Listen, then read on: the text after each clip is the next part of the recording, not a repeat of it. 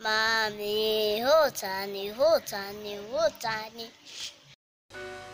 We have also, unlike our parents who used to go out to work to make money or to make a living or to make meaning or to buy stuff, they must go out to work, they must go out to make money, they must go out to make meaning, they must go out to reach out to people. We have also broken that tradition because the other generation has proven that you can still sit at the comfort of your room and make money. You can still sit at the comfort of your room and make meaning to people's lives. You can still sit at the comfort of your room and create impact.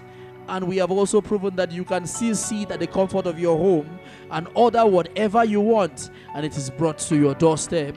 That is tradition that we have broken, which is an amazing part, which is an amazing thing to do.